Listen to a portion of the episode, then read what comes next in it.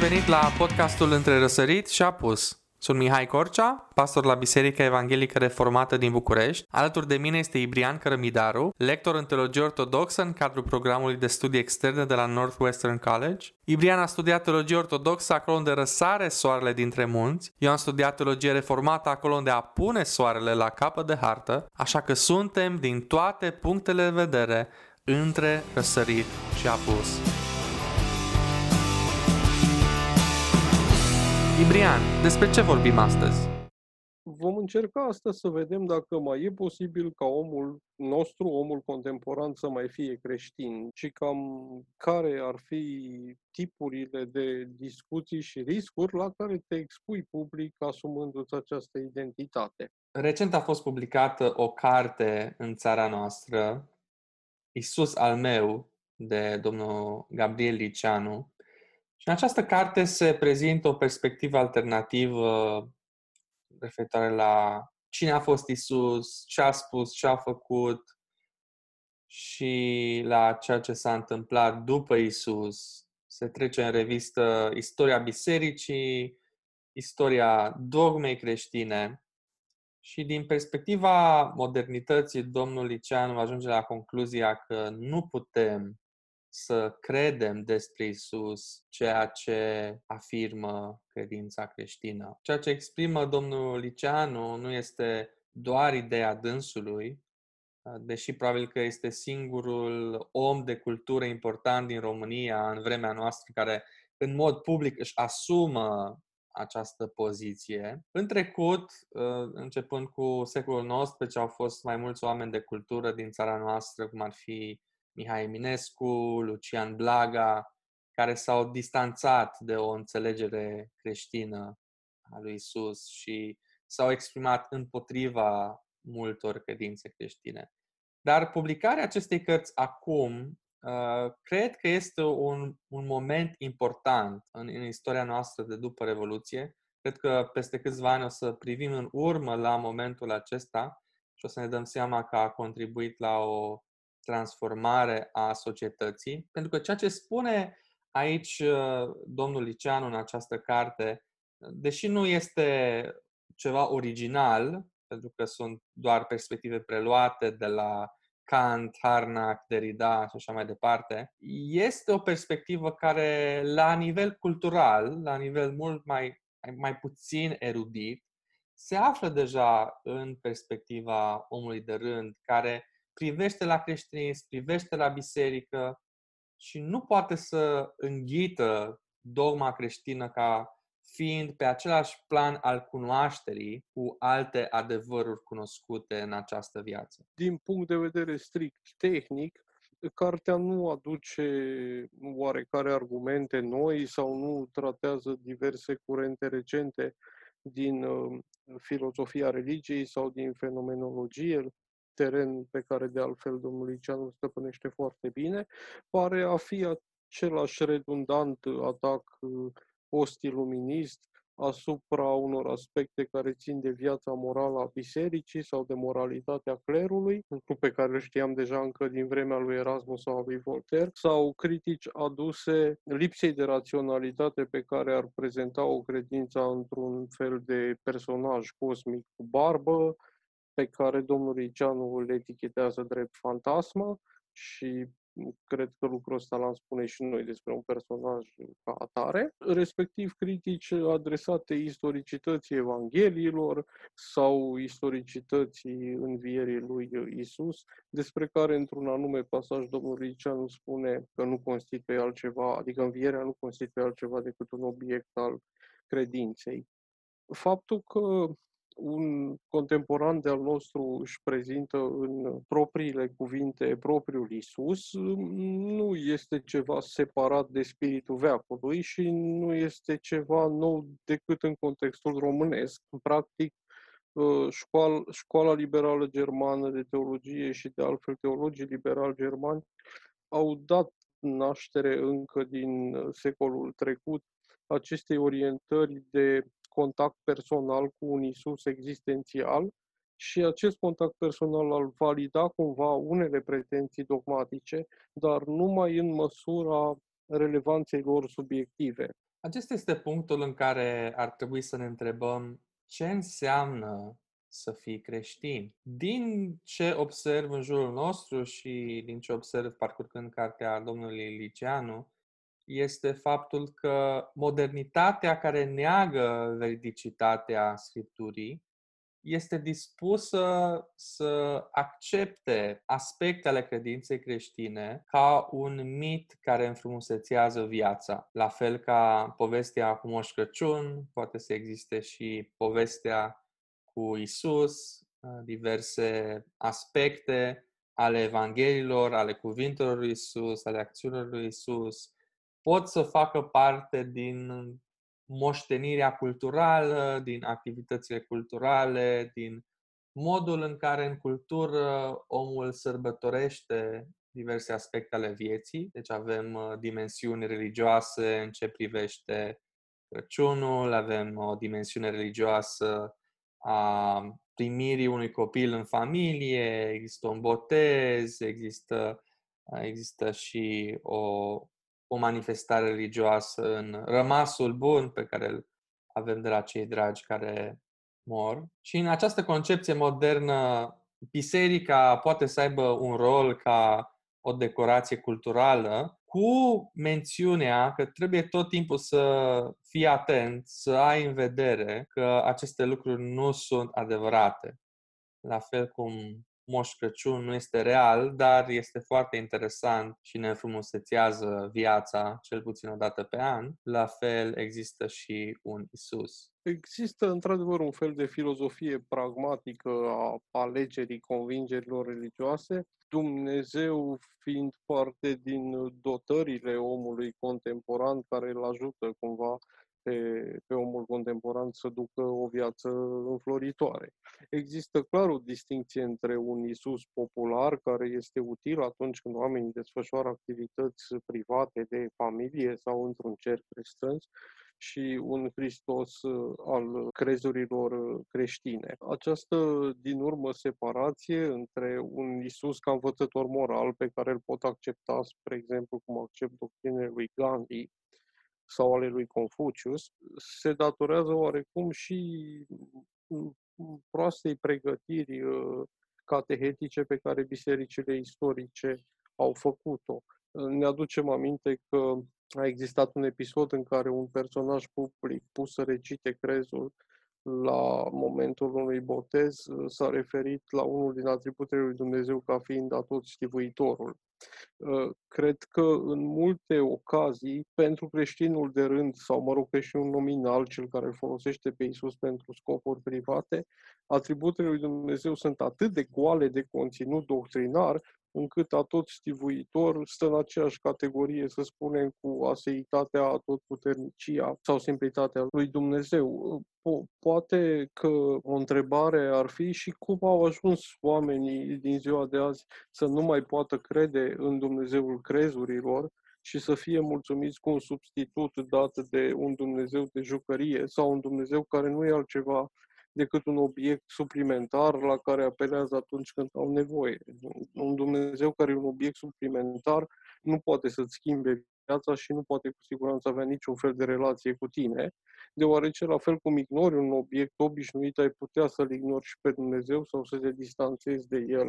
Deși Karl Barth nu avea o mare aplecare spre crezurile creștine, unul din lucrurile adevărate pe care le-a spus este că în secolul 20 principalul câmp de misiune al bisericii va deveni biserica însăși. Există o diferență radicală între creștinismul confesional și creștinismul cultural. În creștinismul confesional, în cazul comunităților și oamenilor care aparțin bisericii și practică ritualurile ce țin de acea credință, datorită faptului că sunt conștienți de importanța acelor adevăruri și de veridicitatea lor și un creștinism cultural în care poți să ai o apartenență la o organizație religioasă, la o cultură religioasă, să fii implicat în tot felul de ritualuri, nu pentru că ai credință că acele lucruri sunt adevărate, nu pentru că te încrezi în acele lucruri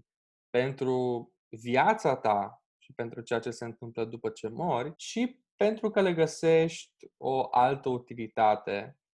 Nu vrei să te desparți de această cultură, de această moștenire culturală pe care o ai de la moș strămoș, dar în același timp nu vrei nici să crezi sau să-ți atârni, să-ți bazezi viața pe acele lucruri. Ai întrebat de cum am ajuns uh, în această situație și probabil că sunt cauze multiple, dar una dintre schimbările mari aduse de modernitate uh, vine din filozofie și ne aduce, de la René Descartes, ne aduce o încredere foarte mare în rațiunea noastră. Nu doar pentru ca să ne folosim rațiunea, ca să descoperim adevărul prin uh, cercetarea naturii, prin cercetarea istoriei, prin citirea cărților, ci și tratând rațiunea ca o sursă de cunoaștere. Astfel, totul începe nu doar să se bazeze pe folosirea rațiunii în căutarea adevărului, ci totul începe să-și aibă sursa în rațiunea noastră. Acest aspect este oarecum în legătură cu obiectificarea lui Dumnezeu și plasarea lor în afara unei experiențe cotidiene atâta vreme cât omul, într-un mod autonom față, față de Dumnezeu, se poate face judecătorul acestor chestiuni, aceasta arată din punct de vedere practic că Dumnezeu este în cel mai bun caz indiferent, dacă nu cumva inexistent. Probabil ceea ce face mult mai dificilă credința în Dumnezeu și cu atât mai puțin în Dumnezeu creștin este renunțarea la orice categorii metafizice sau la orice categorii filozofice care ar putea permite existența unui domeniu supranatural. Odată cu progresul uh, tehnologiei, omul curent, în mod curent asociază acest progres cu faptul că întregul discurs al omului despre lume și viață poate fi redus la un discurs naturalist despre cauze materiale. Modernitatea a pierdut metafizica care a stat oarecum, cel puțin la nivel de limbaj, la formula, asta la baza formulării doctrinelor creștine din primele patru secole. Oamenii din ziua de azi nu mai sunt preocupați de întrebări precum ce este un lucru, ce este ființa sau care este natura cauzalității. Probabil cam toate argumentele creștine din perioada medievală pălesc în fața preocupărilor omului de astăzi, deoarece omul de azi nu mai folosește deloc acele categorii. De-a lungul istoriei, apologeții creștini s-au arătat foarte interesați de problemele pe care le prezentau contemporanilor, dar și de limbajul pe care îl foloseau în descrierea acestor probleme. Ă, ceea ce este necesar unei apologetici creștine contemporane este să înțeleagă idiomul sau vocabularul contemporaneității și să-l folosească în apologetică pentru că al minteri lumea pur și simplu nu va mai înțelege despre ce vorbești. De aceea, probabil, și folosirea unor argumente care descriu existența lui Dumnezeu apare astăzi atât de bizară, deoarece folosesc uh, aceste argumente, folosesc termeni pe care oamenii nu îi folosesc deloc în mod curent. Pe de altă parte, oamenii astăzi au mers mai departe decât negarea supranaturalului lucru care e cum să spun, iar spre care oamenii erau oarecum înclinați, deoarece nu ne întâlnim în fiecare zi cu miracole sau lucruri care ies din ordinea naturalului, dar oamenii în ziua de astăzi sunt adesea înclinați să nege existența oricărei activități uh, sufletești sau mentale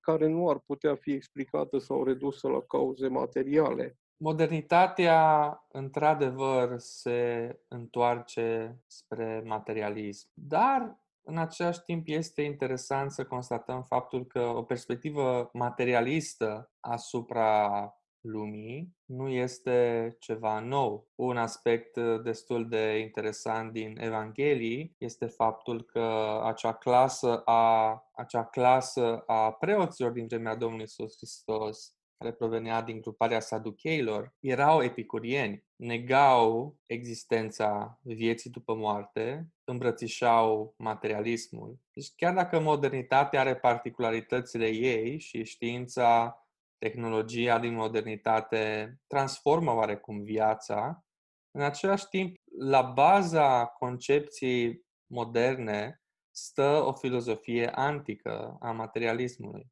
Există cu siguranță o continuitate uh, de idei între materialismul cras al anticilor, empirismul englez, pozitivismul logic și probabil un naturalism sau un determinism uh, genetic contemporan.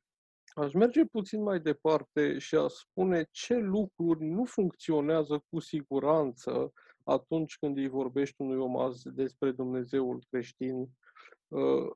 Uh, a existat o vreme, probabil la începutul secolului trecut, în care se presupunea că vii cu o tolbă de argumente, le prezinți, ele nu prezintă oarecum nicio fisură logică sau argumentativă și mai devreme sau mai târziu cei care te ascultă vor fi, vor fi convinși de caracterul peremptoriu al, al acestor argumente. Uh, oamenii din ziua de azi percep o asemenea abordare ca abuzivă din capul locului, pentru că cineva care convinge pe altcineva și asumă o poziție de autoritate sau de învățător, și nici nu mai au acea cultură a dialogului care să permită un discurs critic sau structurat logic încât cineva să te mai asculte, să spunem, jumătate de oră. Pe de altă parte, o altă mișcare pe care odată cu dezvoltarea științei au încercat-o creștinii este aceea unui Dumnezeu al golurilor. Știința nu poate să explice X, Dumnezeu este o explicație suficientă pentru X, deci Dumnezeu există. Și pe măsură ce Uh, dilemele pe care le aveam legate de structura Universului, viață, uh, uh, probleme de natura, de natura tehnologiei au devenit solvabile din punct de vedere materialist, se pare că apologetul a rămas cu o tolbă din ce în ce mai goală. De ce am crede că există ceva dincolo de materie? Una dintre întrebările pe care le-am primit la o întâlnire de studiu la biserică a fost legată de înălțarea lui Hristos la cer. Hristos înviat în trup, într-un trup material, s-a înălțat la cer și întrebarea pe care am primit-o a fost unde este? Dacă s-a înălțat cu un trup material, unde este acum? La astfel de întrebări, Biserica creștină uh, răspunde cu ceva ce ne mulțumește nu știm. Nu pretindem să avem o credință care oferă toate răspunsurile, dar această întrebare îndreaptă atenția înspre ce mai este în lumea noastră. Uh, este doar materia, este doar universul pe care am reușit noi să-l descoperim, să-l observăm. Există și altceva. Uh, ce înseamnă lume spirituală? Uh, în ce sens putem să înțelegem noi ceva ce nu este material dacă noi suntem materiali? Sunt Dumnezeu și îngerii niște extraterestri care au venit de pe altă planetă? Cum putem să mai discutăm despre Dumnezeu în modernitate, pentru că înainte oamenii au observat foarte puțin din univers. Noi astăzi am fost pe, uh, am fost pe lună, vrem să mergem pe Marte, avem telescoape, uh, aparate în spațiu și Poate dacă înainte oamenii credeau că sunt îngeri care se ascund de cealaltă parte a lunii, astăzi știm că nu este nimic acolo. Cum putem să mai vorbim despre Dumnezeu într-o modernitate care a explorat așa de mult din univers și n-a descoperit nimic dincolo de materie, n-a descoperit niciun obiect ceresc care să fie Dumnezeu. Nu există nici un uriaș ascuns după o planetă sau după o stea undeva în spațiu. Dacă Dumnezeu nu are nicio dimensiune de natura creatului, El nu este material deloc, nu are nicio succesiune în timp, nu câștigă cunoștințe și nici nu participă la activități în timp care l-ar face cumva dependent de creație. Deci dacă Dumnezeu este un asemenea tip de ființă, cum am putea vorbi despre El în general? În tradiția răsăriteană, statutul cuvintelor era dat de faptul că ele sunt etichete pe care noi le punem punem pe lucruri după ce am experimentat un număr suficient de mare de lucruri. Dacă cuvintele sunt cumva acest fel de entități care denumesc lucruri, ele nu se potrivesc cu siguranță lui Dumnezeu. De aceea, mulți dintre părinții răsăriteni spuneau că despre Dumnezeu nu pot spune nici măcar că există, deoarece noi ă, plasăm atributul existenței asupra unor lucruri efemere. Atunci, în sensul ăsta, da, Dumnezeu uh, nu are acest tip de existență.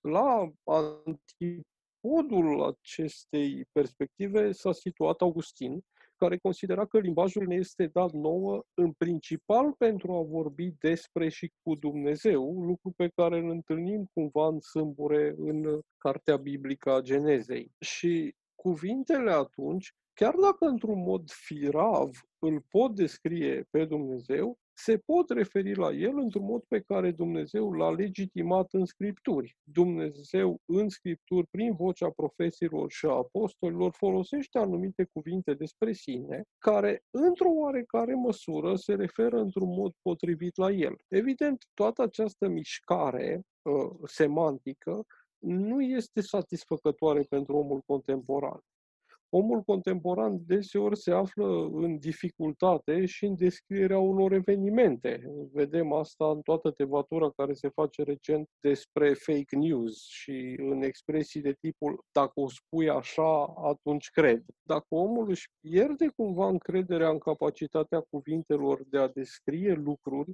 și de a fi altceva decât instrumente prin care se manipulează mințile oamenilor, cu siguranță își va pierde încrederea în cuvinte ca fiind capabile să-L descrie pe Dumnezeu în vreun fel. Mai putem vorbi despre îngeri supranatural și altceva decât materie? Evenimentul pe care creștinii, din punct de vedere confesional, îl consideră istoric și care a stat la temelia formării bisericii primare, este învierea lui Hristos. Învierea lui Hristos, cum spuneam și la început, este negată în mod fățiș de către domnul Liceanu în cartea la care făceam referire, dar ea este un eveniment fără de care creștinismul în genere și cu atât mai mult creștinismul primului secol își pierde cu totul semnificația. Ea nu numai că legitimează cine era Hristos și adeverește profețiile pe care le făcuse despre sine, respectiv profețiile Vechiului Testament despre persoana istorică a lui Mesia, dar ea ne arată și că avem un exemplar care, în persoana lui, prin umanitatea lui, a constituit o mediere între această lume și o lume care este cu totul lipsită de această dimensiune fizică. Nu toate lucrurile ne sunt descoperite și chiar și atunci când ne vor fi descoperite, este foarte greu de văzut în ce măsură se va putea vorbi despre ele în felul în care o facem despre lucruri. Acum știu că asta ar putea suna foarte filozofic, dar oamenilor le e foarte greu, de exemplu, să-și imagineze că materia ar putea fi infinită. Și totuși, atunci când te gândești la materie și la energie, te gândești la lucruri care au o dimensiune măsurabilă, dar cu toate astea nu poți jongla foarte ușor cu infinitul decât folosind niște șeretlicuri matematice care, de fapt, postulează existența unor obiecte numerice infinite. Dar dacă vorbești despre Dumnezeu care nu are niciun fel de dimensiune spațială și, într-un anume sens, niciuna temporară, atunci e cu atât mai greu să-ți dai seama în ce fel ai putea să vorbești într-un mod univoc despre Dumnezeu. Și acesta nu e de fel o problemă modernă, cam toate mințile speculative și-au dat seama că n-ai putea să, să vorbești la propriu despre Dumnezeu. De aia spuneam cumva inițial că într-o fantasmă de tipul unui tată cu barbă n-ar trebui să creadă nici creștini. Din credința creștină observăm că Dumnezeu a hotărât să ni se reveleze într-un mod în care noi să putem să înțelegem câte ceva despre El. Dumnezeu s-a revelat intervenind în istorie, s-a revelat în mod special pentru parea Fiului lui Dumnezeu, care a trăit, a murit și a înviat, s-a înălțat la cer, unde șade, de unde va veni iarăși să judece vii și morții, că o împărăție nu va avea sfârșit, dar în același timp Dumnezeu ni se revelează prin cuvânt. Dumnezeu a ales mijlocul cuvântului, al revelației prin cuvânt, care este adusă la fiecare generație prin predicarea cuvântului, prin citirea și predicarea cuvântului, ca să ni se descopere pe sine, ca noi să putem să înțelegem care e starea noastră, care e mântuirea pe care ne oferă în Hristos, și cum ar trebui să trăim. Prin revelație, prin aducerea revelației, prin reactualizarea revelației în predicarea creștină în prezent, avem parte de această cunoaștere pe care o primim prin credință. Dar atunci când modernitatea neagă revelația, neagă faptul că ceva ce s-a întâmplat în trecut poate să fie fundamentul pentru ceea ce cred eu astăzi sau pentru valorile mele de astăzi, atunci totul se îndreaptă înspre rațiune și rațiunea devine nu doar instrumentul, ci și criteriul prin care eu decid dacă acele cuvinte ale lui Isus din Evanghelie sunt autentice sau nu. Totul se rezumă la această filtrare pe care eu o fac prin rațiunea mea, fără să îmi pun semne de întrebare legate de rațiunea mea. Ar trebui să am așa de multă încredere în rațiunea mea? Este rațiunea mea capabilă să decidă adevărul sau sunt influențat și de alte perspective, de de o pervertire care s-ar putea să mă împiedice să discern adevărul. Un lucru care este foarte evident atunci când parcurgem Evangheliile este modul în care, pentru mai mulți ani de zile, liderii religioși din Israel și mulți alți oameni din Israel îl resping pe Hristos, nu cred în Hristos. Necredința nu este o problemă doar a modernității. O vedem în mod sistematic în primul secol, în vremea lui Isus, de la oameni care nu neagă existența revelației, de la oameni care nu neagă faptul că Isus a făcut minuni. Ei credeau că Isus a făcut minuni. Și cu toate acestea, răspunsul lor este să-l respingă și să-i plănuiască uciderea. În cazul lor, respingerea lui Isus nu este atât de mult o problemă filozofică. Pentru ei, pentru acei lideri religioși, nemulțumirea era legată de faptul că Isus vine să uh, modifice ordinea religioasă. Uh, se temeau de faptul că o să-și piardă din adepți și din statutul social pe care îl aveau ei atunci. Pentru oamenii de atunci, motivul, cauza necredinței este mai puțin o cauză a filozofiei și mai mult o cauză morală. Îl resping pe Isus pentru că valorile lor sunt diferite, pentru că, am spune noi, iubesc păcatul și îl urăsc pe Hristos pentru că Hristos le condamnă păcatul și le spune că păcatul lor nu este legitim. Acum, omul modern de multe ori își justifică necredința prin obiecții filozofice, prin obiecții științifice sau prin obiecții de altă natură. O întrebare pe care putem să ne opunem este în ce măsură necredința chiar este cauzată de aceste obiecții sau vine și datorită unor probleme morale. Apostolul Pavel vorbește despre faptul că omul suprimă, înnăbușe adevărul în nelegiuirea sa și că respingerea adevărului revelat și atunci, în primul secol, și probabil și acum, vine și dintr-o problemă morală. Nici măcar învierea lui Hristos nu poate fi înțeleasă și crezută ca atare în absența revelației scrise din care, din care izvorăște sau despre care, sau din, din intermediul căreia noi, prin intermediul căreia noi aflăm ce semnificație are învierea. Cred că chiar și un ateu pur sânge ar putea face la o adică concesia că învierea a fost un eveniment istoric și apoi să încheie întrebând ok și dacă s-a întâmplat ce. Noi nu ne aflăm în poziția, așa cum spuneam, în poziția aceasta post-iluministă, în care să ne facem pe noi înșine judecători judecătorii valorii de adevăr al lucrurilor pe care Dumnezeu le afirmă despre sine. Din nou, putem să facem lucrurile astea deoarece ele ne produc un inconvenient de natură etică, adică ne pun să ne reformăm viața sau ne pun să ne schimbăm comportamentul într-un mod care s-ar putea să nu fie, să nu fie de fel confortabil. Trăim într-un context care cel puțin în, în mediul urban, este probabil într-o majoritate copleșitoare în favoarea perspectivei moderne. În contextul urban din România și nu numai din România, mai peste tot în Europa, acceptarea credinței creștine ca ceva adevărat, nu doar ca un mit care înfrumusețează viața culturală, poate să ducă la ridiculizare din partea altora. Dacă crezi în Hristos, într-o societate care nu crede în Hristos, trebuie să abandonezi orice iluzie de acceptare culturală. În contextul nostru răsăritean, unde avem de a face mai mult ca în alte locuri cu o cultură a rușinii, în care oamenii nu se raportează așa de mult la valori, la ce este bine și rău, la ce este adevărat, la ce, ceea ce este drept, și în societatea noastră oamenii se raportează mult mai mult la ceea ce este rușinos sau onorabil, la ceea ce este acceptabil de oamenii din jur. Într-o cultură a rușinii care devine necreștină, a fi creștin, a crede în Hristos, s-ar putea să implice acceptarea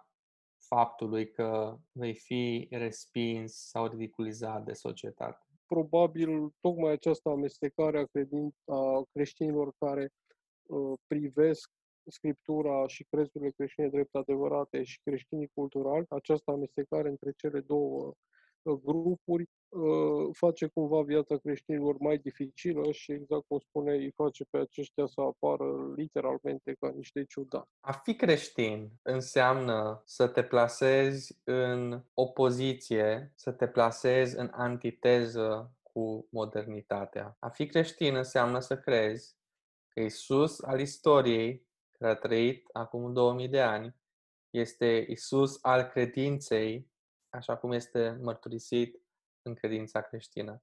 Că nu există nicio diferență între ce s-a întâmplat acum 2000 de ani și ce mărturisim ca biserică. Evident, între biserici diferite există perspective diferite asupra semnificației unor acțiuni ale lui Isus, există perspective diferite asupra modului în care trebuie să fie organizată biserica, dar în ce privește cine este, ce a făcut și ce a spus Isus Hristos, toate bisericile creștine mărturisesc aceeași credință, același adevăr. Isus Hristos este unul. Nu poate să existe un Isus al meu, un Isus al tău, un Isus al altcuiva. Există un singur Isus Hristos sau nu există nimic. Nu putem să ne apropiem de Scriptură luând-o doar ca pe o operă literară, alegând doar ce ne convine de acolo ca să ne creăm un fel de personaj care ne inspiră în viața de zi cu zi. Isus Hristos este cel care s-a născut, s-a întrupat datorită problemei pe care aveam noi, datorită ruinării aduse de păcat, datorită vinovăției care ne făcea pasibil de condamnarea lui Dumnezeu. Dumnezeu însuși și-a asumat eșecul nostru, a devenit om, a trăit o viață perfectă în locul nostru, a murit pe cruce în locul nostru, a înviat din morți ca și noi să avem speranța vieții veșnice. Aceasta este credința creștină. Să crezi lucrurile acestea înseamnă să fii nebun în ochii modernității. Motivul pentru care ai crede aceste lucruri nu este pentru că îți oferă un alt fel de moș Crăciun. Motivul pentru care credem lucrurile acestea este pentru că sunt adevărate. Dacă nu sunt adevărate, dacă nu s-au întâmplat, n-am avea niciun motiv să le credem. Dacă Hristos n-a înviat din morți, n-am avea niciun motiv să fim creștini și să renunțăm la alte lucruri. Dacă Hristos n-a înviat, dacă tot ceea ce există este ceea ce se vede, atunci, după cum spune și Apostolul Pavel, nu avem decât să renunțăm la creștinism și să o facem lată, să nu ținem cont de nimeni și de nimic, să trăim cum ne taie capul, pentru că dacă Hristos n-a înviat, atunci nimic nu contează. Totul se termină la mormânt. Eu o să mor, tu o să mori, cei care vin după noi o să trăiască și ei câteva zeci de ani și după aceea o să moară. Dacă Hristos n-a înviat din morți, dacă nu ne scoate din această viață ruinată, nimic altceva nu contează. Privind la mărturiile Evanghelilor, privind la învățătura bisericii, vedem motivele pentru care putem să credem că Hristos a înviat. Mărturia Evangheliei nu o să satisfacă toate întrebările raționalismului modern, nu o să ofere o certitudine raționalistă pe care și-o dorește Descartes și ceilalți după el, dar ne oferă mărturii credibile din partea unor surse multiple, din partea unor martori oculari, din partea unor martori ostili, din partea unor apropiați al lui Isus, care n-au avut nimic de câștigat de pe urma creștinismului. Au pierdut totul și au suferit persecuția pentru zeci de ani. Cine și-ar da viața pentru o poveste. Cine ar scrie un mit? Cine ar scrie o, o operă literară interesantă și după aceea să pretindă că este adevărată ca să uh, sufere, să piardă totul, să fie torturați pentru zeci de ani? Evanghelia ori este adevărată, ori nu este adevărată. Ceea ce nu putem să avem este un Isus care a fost un om bun, care a zis lucruri bune, care a fost un învățător moral, care poate să fie un exemplu pentru noi astăzi, dar este doar un om. Nu putem să avem un astfel de Isus. Ori Isus este Hristosul Fiului Dumnezeu, ori nu este nimic.